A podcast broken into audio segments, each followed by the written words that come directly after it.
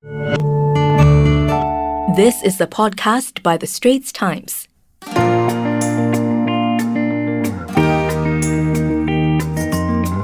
Welcome to Green Pulse, a podcast series by The Straits Times where we analyze the beats of the changing environment, from biodiversity conservation to climate change. I'm your host, Audrey Tan, and I cover science and environment for The Straits Times. My co host is David Fogarty. Hi, I'm David, and I'm the climate change editor at The Straits Times. It is the 14th of September. Delegates from around the world will soon gather in Glasgow for an important climate conference called COP26. The meeting aims to achieve an ambitious global deal to step up the fight against climate change, from deeper emissions cuts to more climate cash for developing nations.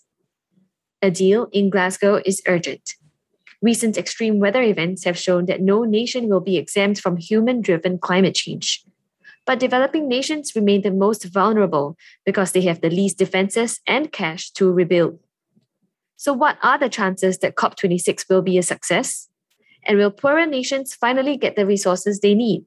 With us today is Dr. Saleemul Huq, Director of the International Center for Climate Change and Development, who is a leading climate scientist from Bangladesh and has many years of experience with the United Nations climate talks. Thanks for joining us today, Salim. Thank you for inviting me. So, Salim, maybe you can start by telling us a bit more about your organization and its work with developing nations. Why is climate change a growing threat to the poorer countries, especially here in Asia? So I'm the director of the International Center for Climate Change and Development. We call it ICAD, based at the Independent University Bangladesh in Dhaka, Bangladesh. And our work is primarily on research and capacity building for the most vulnerable communities in the most vulnerable countries uh, to prepare them a global uh, emergency in terms of the adverse impacts of the fact that we have raised global mean temperature over one degree centigrade already. So we are seeing impacts of climate change getting worse and worse all over the world, and we're going to have to be better prepared for that. And that's what I work on. So, Salim, with uh, the upcoming COP26 conference in Glasgow, what are the key outcomes that you would like to see, and what are your key concerns um, in the run up to this meeting? Well, the upcoming uh, 26th Conference of Parties of the United Nations Framework Convention on Climate Change that's going to take place in Glasgow in the United Kingdom in November this year is going to be a very, very important uh, meeting uh, because it has to put in place our activities to reduce emissions of greenhouse gases to keep us below 1.5 degrees uh, centigrade. Uh, it's going to be difficult, but it's still possible if all countries step up and do what they have to do. So that's the number one uh, uh, expectation. Every country has to re- put us put a plan in to reduce their emissions of greenhouse gases that keeps us from uh, crossing the 1.5 degree uh, global temperature threshold. They have all agreed to do it. They are all trying to do it, but we're not on track to do it. So we want to get on track to do it. That's the number one expectation. Uh, the second expectation, particularly for vulnerable developing countries, is for the rich countries to fulfill the promise they made to provide financial assistance. They promised uh, several years ago to provide $100 billion a year uh, from 2020 onwards to support poor countries to uh, tackle climate change, both reduce their emissions from greenhouse gases as well as uh, adapt to the adverse impact they haven't fulfilled that. 2020's come and gone, and they didn't cough up the 100 billion. They know that, they acknowledge that, and they're trying to do that now for 2021. We shall see. Uh, if they fail to uh, come up with the money even a, a year late, then it, it bodes ill for a successful COP in November. And then the third and final uh, uh expectation is to deal with the new and emerging era of loss and damage from climate change. It used to be the case that we thought climate change was something that's going to happen. This year, 2021, is the year we've crossed into it's already happening. And the recent report of the Intergovernmental Panel on Climate Change has made that very, very clear. The scientists have been able to prove that we are seeing the impacts of uh, climate change already and that it's going to get worse. And now we can't prevent it by mitigation. We can't adapt to it. We have to deal with the loss and damage that is going to happen. And that's a new topic that we haven't been able to discuss before.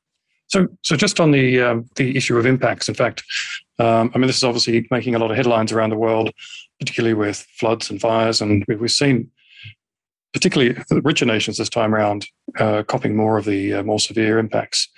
So, do you think this will focus minds on more ambitious efforts to fight climate change at COP26, given we've seen so many weather disasters, and particularly since they're now affecting so many wealthy nations? Absolutely. So, the way I would characterize the impacts of uh, climate change is that we in the poorer developing countries have been seeing it for the last decade, but that hasn't uh, really registered on global leaders. Uh, but in the last few months, in fact, I would say from July of this year onwards, we are seeing it hitting rich countries. The floods in Germany killed over 150 people. Hurricane Ida that hit the coast of Louisiana in the United States went all the way to New Jersey, and the floods flooding in New York and New Jersey killed more than 50 Americans. The wildfires in California are making climate refugees out of Californians. That registers. President Biden now accepts climate change is happening. It's real. He has to do something about it. His predecessor didn't even believe it was true. And so that is a game changer. And we hope that that will actually get people, all the leaders of the world, even those who have been reluctant in the past, to come together and take this as the climate emergency that it is. It's a crisis. We have to deal with it as a crisis and not just think about incremental actions that might help it. It won't. Incremental is not going to work. We need to be taking it as a crisis and as an emergency.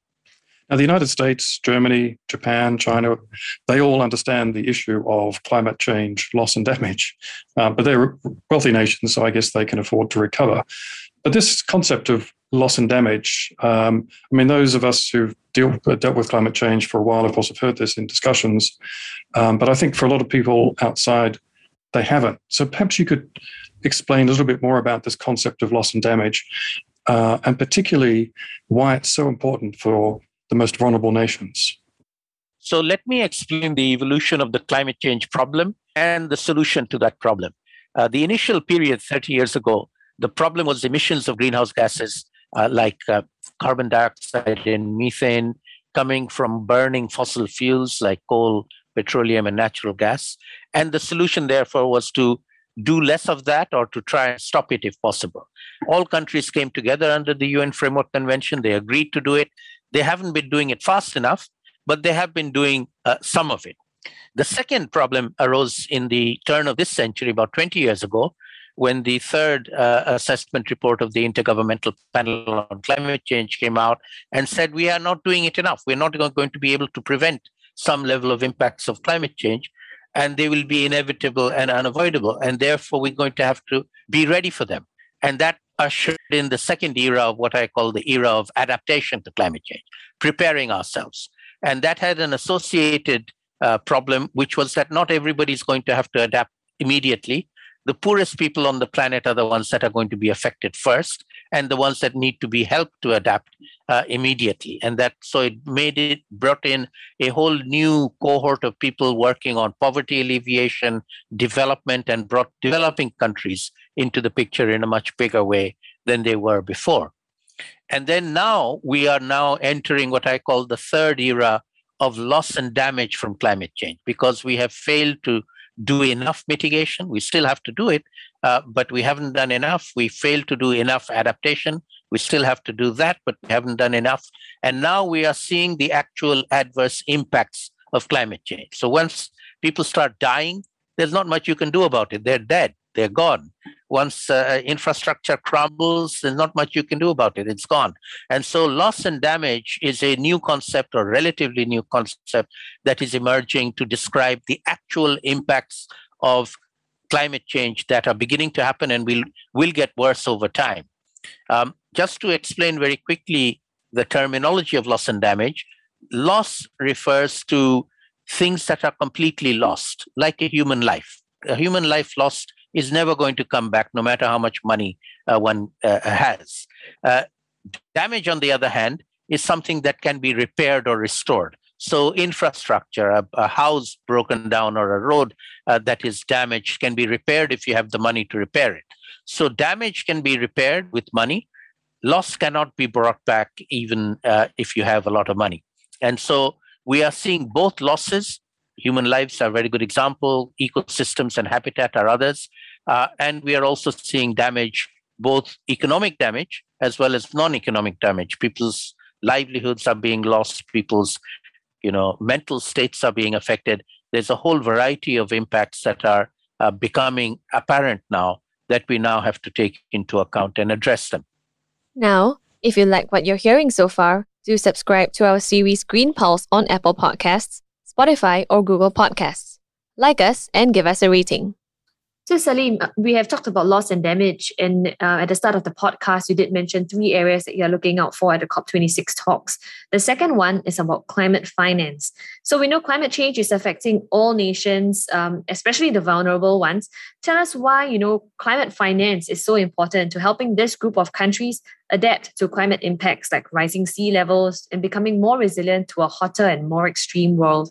Well, the importance of climate finance is that the developed countries, the rich countries who actually caused the problem, they were the big polluting countries since the Industrial Revolution, they accept that, they know that. Uh, they have actually promised to provide assistance, financial assistance, to the poorer countries who are suffering the impacts and whose emissions of greenhouse gases are very minuscule compared to the rich countries.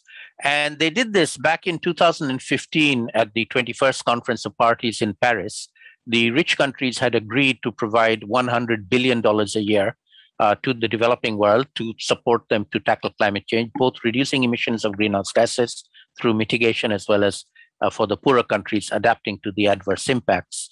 Um, 2020 has come and gone, but the 100 billion was not delivered. They claim they delivered about 80 billion. We're not quite sure exactly how much, but certainly they did not provide 100 billion. And they are now due for another 100 billion for 2021 which they, they say they are going to do. So we are hopeful that in COP26 they will be able to deliver the second 100 billion that they had promised. The problem from the vulnerable developing countries uh, perspective is that we had asked for half of that money to be provided to the most vulnerable countries to help them adapt to the impacts of climate change. And the other half could go for uh, support to reduce greenhouse gas emissions. However, the money that has been delivered 80% of that has gone for mitigation, and only 20% of that has gone to the vulnerable countries to help them adapt. And that is wrong. That is absolutely not acceptable. So we are hopeful that in the coming phase, the 100 billion a year will actually be delivered, and that half of it will go to support the poorest, most vulnerable countries, most of them in Asia, by the way, who will be affected by climate change to help them adapt to the impacts of climate change. I have one quick follow up question on the 100 billion, because it was actually, as you know, first discussed or even agreed even a decade ago, wasn't it 2009? Or, and of course, 100 billion then was quite a lot of money. It's a lot. It's a lot less now. What's the what's the number one reason why the rich nations have not come up with the money? Is it just simply through a lack of trust that they don't believe the money will be handled properly, or is it just sheer reluctance to give money to poorer nations? it's very difficult to say why countries have failed to do this. I think it's a, a, a systemic uh, issue. Firstly, they made the promise in, in fact, in 2009, it's a long time ago, uh, and then they reiterated it in Paris in 2015, and they had five years to deliver it. Now they failed to deliver it. They they have a number of excuses. One of them being COVID nineteen, which came unexpectedly. Uh, but the biggest uh, reason, in my view, is they just didn't take it seriously. They made a promise. They did not themselves work out, you know, how who's going to contribute how much to the hundred billion. Every country decided my share is X, and I'm going to do this, and then other countries will make take it up to 100 billion, and that didn't happen. So everybody gave a little, and then it added up to actually 79 billion from their own uh, counting, and they've actually double counted a lot of stuff. So the one number one reason, in my view, is that they just did not take their own pledge seriously. They made a pledge, they made a promise, and they didn't take it seriously, which uh, throws everything they say into doubt. Uh, what's the point of talking to them if they say things that they don't then do? So we shall see. The COP26 is going to be the make or break in terms of trusting countries that make promises. So, Salim, you mentioned COVID 19, and we know that this conference, COP26, has already been postponed by a year because of the pandemic. But even this year's conference seems to be plagued by doubts. Uh, do you have any concerns about whether developing countries will be properly represented at COP this year? I mean, given criticisms about unequal global vaccine distribution and the UK's planned quarantine restrictions from some de- delegates from the developing world? Yes, this is a very great concern, particularly for the most vulnerable developing countries, the least developed countries. Um, many of them are on the UK's red list, uh, which requires them to, if the delegates get to the UK, to spend 10 days in a hotel at their own expense, quarantined, uh, before they can even go uh, uh participate in the COP. And that's going to be very, very difficult for many of them to do. And therefore, uh, genuine participation is in doubt. Now, they have appealed to the United Kingdom government.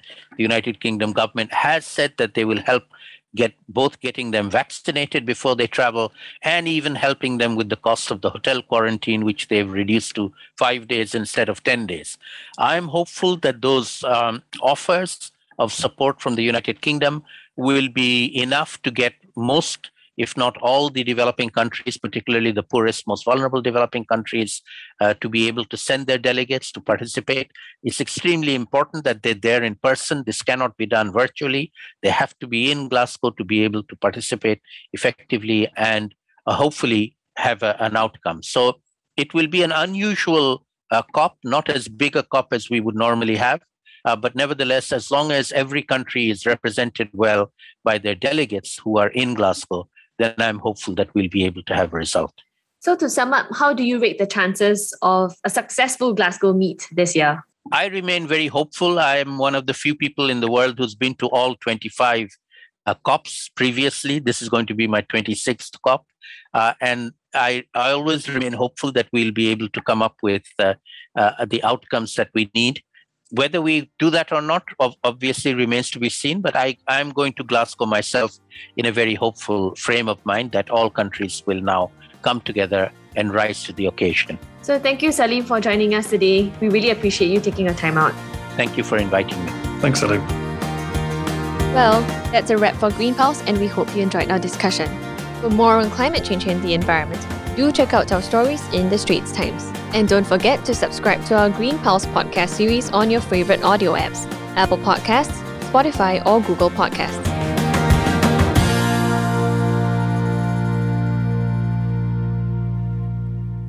That was an SPH podcast by The Straits Times. Find us on Spotify, Apple, or Google Podcasts, or streaming on Google Home. Do feedback to us at podcast at sph.com.sg. You can also check out more podcasts on various topics at The Straits Times, The Business Times, and Money FM 89.3.